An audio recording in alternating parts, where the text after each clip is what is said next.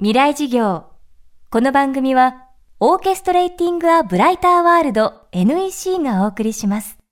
未来授業木曜日。チャプター未来事業。今週の講師は株式会社トリッピース CEO 石田イアンさんです。トリッピースは旅でつながるソーシャル旅行サービス。SNS を通じて集まった旅仲間が自ら企画し体験する新しい旅の形が今若い世代を中心に人気を集めています。またここ数年急速に拡大しているのが空き部屋や空き家を宿泊施設として提供する Airbnb という旅のプラットフォーム。旅のスタイルが多様化する中で日本の旅行業界にも新たな規制緩和が求められると石田さんは言います。未来事業4時間目。テーマは旅はもっと自由になるまあ、もっとなんか旅行のあり方を自由にするためにも、まあ、もっと旅行のその旅行業において利益を得ていいのって旅行業法の資格を取ってる人だけなんですね。でそれには登録が必要でお金がかかってくるんですが、まあ、そういうものはもうちょっと段階的に緩くしていくっていうのは必要性は僕は感じています。これ消費者保護と言いながらもですね、まあ、お客さんにとってやっぱり一番いいのは一番楽しい体験を享受できることだと思っているのでそのためにはやっぱりもっとバラエティが豊かじゃないといけないと表面的な旅の旅行だけじゃなくてやっぱその深層心理というか深さがある旅行。なんで表面だけじゃなくてあのそこに対して縦軸の深さがある、まあ、そういう旅行を作るためにはもうちょっと規制緩和が必要かなと思ってます。どっちかっていうとパスポートの方であのパスポート取るのめんどくさいしお金かかるんですよね。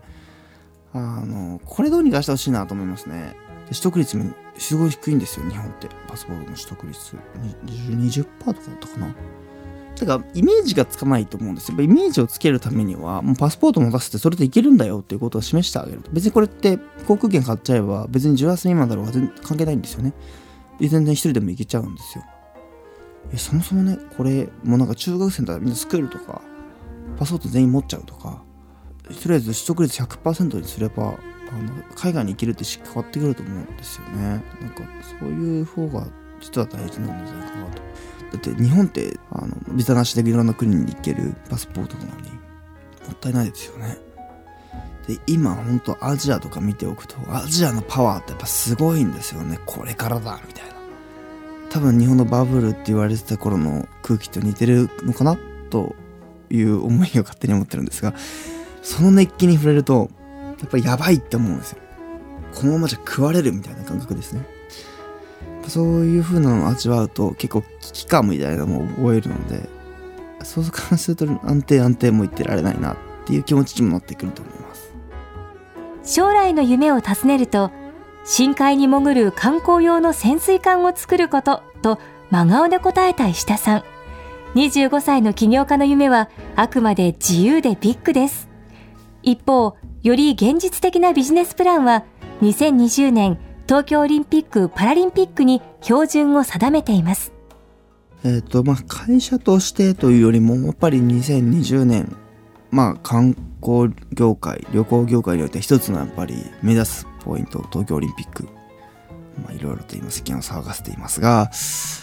まあ、ただやっぱりいろんな国の人たちが日本に注目してくれる東京っていう名前を聞くチャンスっていうのは間違いないので。で僕はじゃあそこに向けて何かをしたいかって言ったらやっぱり僕は個人的にはガイドを増やしたいと思ってますね。あの英語が喋れるか、まあ、多言語が喋れるガイドでそこの魅力を伝えられる人たち。なんでかっていうとやっぱ日本って特にやっぱり島国であのいろんな文化を吸収してきた側面と独自な文化って2つのその自由があってその背景の説明に興味がある海外の方って非常に多いんですね。やっぱり全然違うなんだろう流れできてるので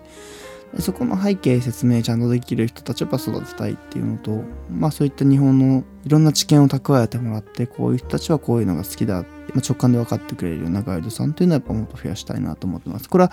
ビジネスとして何かやるかどうかわからないんですが海外に出てみてそういう人たちがやっぱり現場を盛り上げているのを見ていると僕はすごい必要性感じますしまだまだそういう方々は少なかったりもするので実はこれもまた法律があったりするんですがそういうものともうまく向き合っていきながら日本の良さを伝えてくれる現場で伝えてくれる方々っていうのを増やしていきたいなというふうに思ってます。特に若い方がそういうのやってくれたら僕はすごいいいんじゃないかなと思います。未来授業今日のテーマは旅はもっと自由になる。今週の講師は株式会社トリッピース CEO 石田イアンさんでした。石田さんの起業までの道のりを記した著書原稿一致はいろは出版から発売されています。来週は写真家田原圭一さんの講義をお送りします。そして今年もこの番組の特別公開授業の開催が決定しました。FM フェスティバル2015未来授業明日の日本人たちへ。テーマは戦後70年のイノベーション新しい日本人の突破力です。講師はノーベル物理学賞を受賞した電子工学者中村修二さん。演出家宮本亞門さん。日本紛争予防センター理事長瀬谷留美子さん。世界を舞台に活躍する3人が繰り広げる熱い授業にあなたも参加しませんか？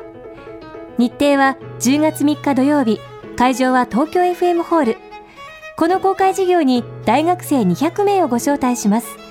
詳しくは東京 FM のトップページにある FM フェスティバル未来事業の特設サイトをチェックしてください